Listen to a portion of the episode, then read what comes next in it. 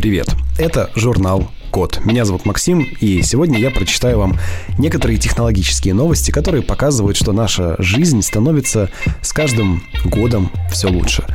Год уже подходит к концу, и многие этим годом страшно недовольны, говорят, что 20 год ужасный, страшный, вообще непотребный, как он может жить на свете. Но если подумать, не такой уж он и страшный. С точки зрения технологий очень много хорошего происходит, происходило и, может быть, даже еще успеет произойти. Ну вот, например, разработали, это у нас в Японии и в США, разработали новый материал для костных трансплантатов, то есть для пересадки кости. Вообще в мире происходит постоянно огромное количество операций по пересадке костной ткани, но понятно, что она не берется сама по себе, ее нужно где-то брать, да?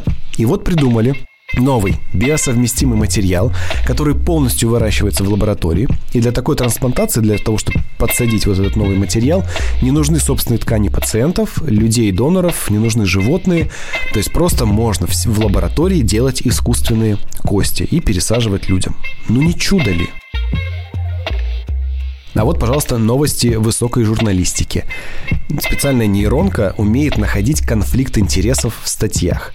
Ну вот, например, э, пишет какой-нибудь журналист статью, а у него есть какой-то финансовый мотив. Например, если компания, о которой он пишет, будет получать прибыль или люди будут в нее верить, они будут покупать ее акции, акции будут расти в цене. Это конфликт интересов. То есть у журналиста есть интерес написать о компании так, чтобы другие захотели купить ее акции, тем самым ввести их в заблуждение.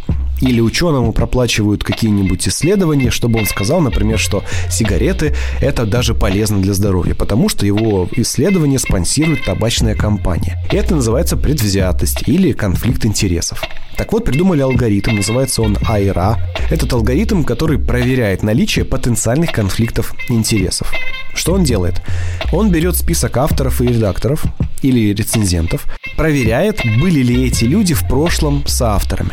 Также он смотрит, были ли э, спорные э, темы какие-то у этих ребят и есть насколько спорная текущая тема. Есть ли какие-то ключевые слова-триггеры, которые требуют от редактора повышенного внимания. Понятно, что алгоритм не найдет какие-то явно скрытые источники финансирования или какую-нибудь аффилированность, которая прячется очень тщательно. Но так как у нас происходит каждый день там, тысячи научных публикаций, куча журналов, постоянно наука растет и развивается, какой-то автоматизированный алгоритм базовой проверки уже может в этом помочь.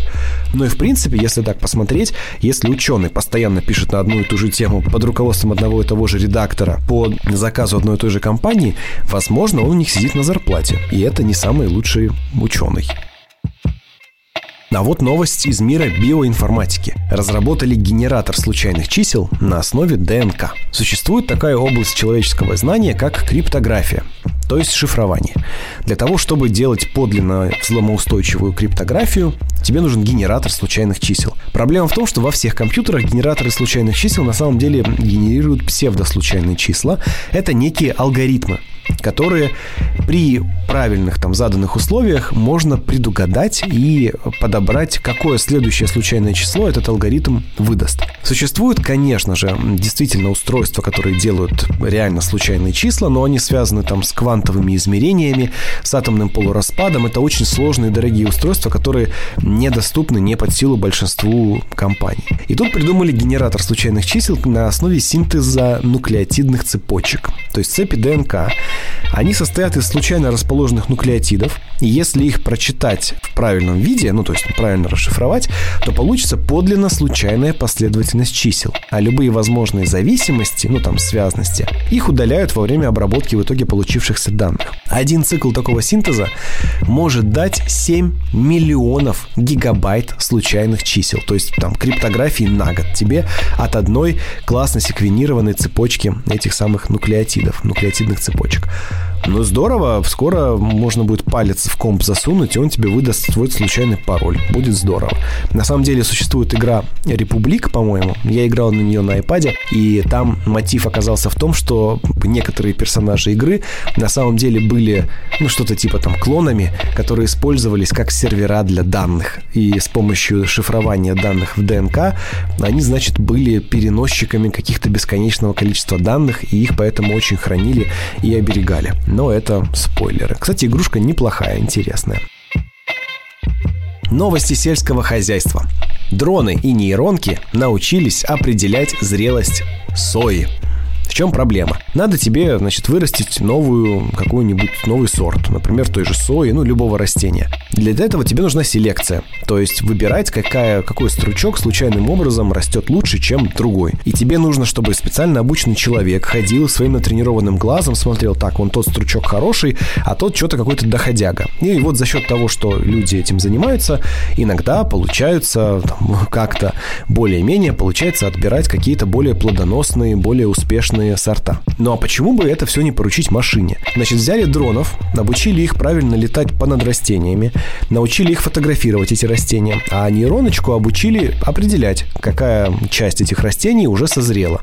Или созрела лучше, или там более э, жирная соя получается. Ну, не знаю, как они это измеряют. И вот дрон фоткает, нейроночка оценивает и говорит, стой, стой, пацан, вот этот вот кустик пометь, тут очень хорошая соя растет. Ну и дальше селекционер приходит приходит, там проверяет, нюхает, трогает, отрезает, подсаживает, пересаживает гидропоника туда и сюда, и получаются классные ультрасорта, которые помогают нам давать килограммы сои с одного куста. Почему бы, собственно, и нет. Новости новых материалов. Придумали гибкие, гибкие цветные дисплеи без использования стекла, которые можно лепить на одежду вообще запросто. Это e-ink дисплей, ну то есть тех же, которые используются в ваших ридерах, вот этих вот типа Kindle и прочее. Он цветной, его можно лепить на одежду, он сделан на тонкопленочных транзисторах, он очень прочный, очень легкий, 6 цветов поддерживает. Это пока что прототип, но скоро это будет абсолютно коммерческий продукт, и можно будет уведомления свои читать прямо с рукава свитера. А почему, собственно, и нет? Сидишь на паре, читаешь детективчик там у себя на рубашке, или э, встроишь вибромоторчик, и при, приходит тебе сообщение не на Apple Watch, а прямо у сердечка. Забавная штука в новости попала. Причем она на самом деле старая штука, но почему-то только сейчас о ней заговорили. Значит, придумали V-Cinder. Ну или как это? Есть VS Code, а есть VS Inder. Это дейтинговое приложение типа Тиндера, только для программистов. Прикол в чем? Э, программист выкладывает какой-нибудь свой лучший кусок кода прямо из VS кода, из текстового редактора, копирует какой-нибудь там классный алгоритм, который он написал, и выкладывает, значит, в эту социальную сеть. И так же, как в обычном Тиндере, там свайп влево, свайп вправо, матч, не матч, может быть, чатики. Ну, то есть оценивают друг друга не по качеству лица, там, не по цвету кожи, а по качеству кода. Можно представить какую-нибудь романтическую историю. Я познакомился со своей женой будущей, когда увидел, какой она пишет элегантный код. Или она такая, когда я увидела его циклы, я поняла, что я хочу от него детей. М-м. Ну, не знаю, зачем это делается. Это, конечно, смешно. Может быть, это такой просто дури концепт. Но почему бы и нет? Симпатично же. Классно. Картинка прошлой недели в буквальном смысле. В Китае э, взяли квадрокоптер, там у него, по-моему, 4 или 6, по-моему, у него пропеллеров, поставили ему бензобак и огнемет. И отправили его летать наверху в кронах деревьев, где находятся гнезда страшно агрессивных ос, которые задолбали все местное население. Ну, то есть там где-то, видимо, осы поселились, классно размножаются, им там хорошо, и они летают, терроризируют местных. Ну, местные взяли, скинулись на дрона, поставили на него огнемет, он подлетел к этому гнезду, бж-бж-бж, в него, значит, из огнемета, и, значит, он сгорел. То есть осы думали, а мы высоко сидим, кто нас тут достанет? Ага, вот тебе, значит, и достали. Молодцы. Ну и самая приятная медицинская новость. Совершили прорыв по управлению киберпротезами с помощью мозга. Одному мужчине в э, университете Джона Хопкинса сделали 10-часовую операцию, подключили, по-моему, то ли 6, то ли 8 электродов прямо в мозг, и эти электроды через контроллер подключили к настоящим роборукам. И он, будучи полностью парализованным по всем конечностям, наконец-то смог взять, он смог этими роборуками управлять, чтобы брать какие-то какие-то предметы. То есть фактически подключили голову к экзоскелету, к киберскелету. И это, понимаете, это сложно представить, насколько это круто. То есть со стороны сейчас выглядит, о, господи, ну там у парализованного мужика появились киберруки. Но вы представьте, это сейчас за 10 часов вживляют 6 электродов. Через год за час будут вживлять 600 электродов. Просто подумайте. И можно будет не только человеку руки приделать, его можно будет приделать руки, ноги, 10 рук, 10 ног, можно будет человеческое тело подключать к киберкостюмам любой сложности, Это невероятный прорыв. Конечно, технологии все еще в зачаточном состоянии, ну, нужно долго учить, тренировать свой робоскелет, чтобы он тебя слушался. Мозг нужно адаптировать, но на наше счастье мозг штука очень гибкая, очень адаптивная, она очень хорошо подстраивается под всевозможные обстоятельства, и в конечном итоге воля и желание жить и двигаться в человеке побеждают. И это очень хорошо, это просто гимн человеческой силе, гимн жизни. Я дико рад, что такие вещи происходят у нас с вами на глазах. Просто представьте, в 2000 году вам говорят, что чей-то череп вскрыли, всадили туда электроды, и человек управляет руками. Господи, когда мы смотрели сериал «Доктор Хаус», и мужик там мог э, силой мысли подвинуть курсор на компьютере, для нас это было вот это да. И он говорил вверх-вниз, вверх-вниз у себя в голове. И это была ЭЭГ, электроэнцефалограмма. А тут просто электроды в мозг. Ну, если вы помните, Илон Маск же недавно показывал свою вот эту штуку, нейролинк, которая вживляет то ли 1024 канала, то ли 128 каналов, ну, какое-то какое большое количество каналов, то есть электродов в мозг за какое-то короткое время, за 2-3 часа. То есть возьмите вот эту технологию, возьмите технологию Илона Маска, и фактически мы получаем нейроинтерфейс, который умеет управлять ходячими роботами. Просто представьте, как это будет круто. Ну, также это будет, конечно, возможно, страшно. Посмотрим. Огромный беспилотник может запускать спутники прямо в воздухе. Придумали автономную ракету-носитель под названием Raven X. Эта система состоит из беспилотного самолета, который может подниматься на, на очень большую высоту, и с него на этой большой высоте может запускаться ракета.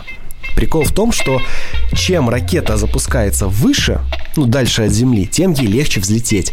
Тем меньше ей нужно топлива, тем меньше топлива ей нужно с собой нести. То есть основная проблема с запуском ракет в том, что, ну вот представь себе, стоит огромная дура там, не знаю. Большая часть этой дуры – это огромный бензобак. Почему? Потому что ты, например, несешь полторы тонны полезного груза, и еще 200 тонн, например, у тебя будет топливо, чтобы эти несчастные полторы тонны и все эти остальные 200 тонн постоянно поднимать воздух. То есть проблема ракет в том, что они вынуждены тащить за собой огромный запас топлива. Зачем? Чтобы огромный запас топлива можно было тащить дальше за собой. Замкнутый круг. Тут ребята решили эту проблему, они просто отправляют самолет, платформу для запуска ракет сильно-сильно в космос, ну как бы в воздух, насколько, настолько, насколько это можно. И оттуда стартует ракета вообще без проблем, далеко от Земли, не нужно так высоко лететь, мало топлива берешь.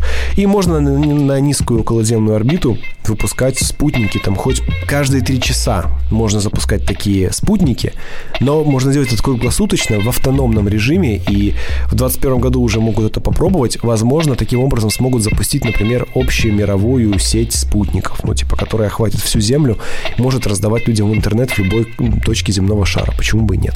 Классная история, то есть э, с помощью инженерных всяких прорывов и соединения технологий мы получили классный какой-то продукт.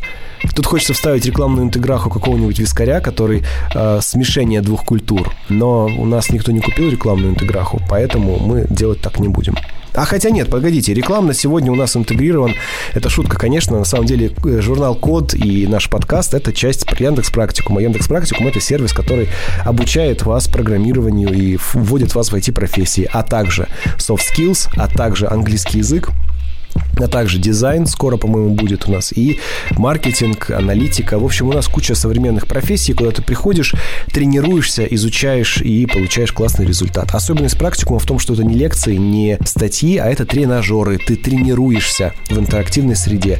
Плюс у тебя есть наставник, человек, который помогает тебе справиться с трудностями этих тренажеров и как бы вводит тебя в профессию как живой человек. Стоит это недешево, но есть бесплатная версия, если вы хотите попробовать и окунуться в это и пройти этот, получить этот опыт. Так что, если интересно, заходите на практикум.яндекс.ру и попробуйте любую профессию, которая вам нравится. Бесплатный период, бесплатная версия есть у всех профессий. А это журнал Код, сайт thecode.media. Там мы публикуем новости о том, как попасть в мир программирования, в мир IT.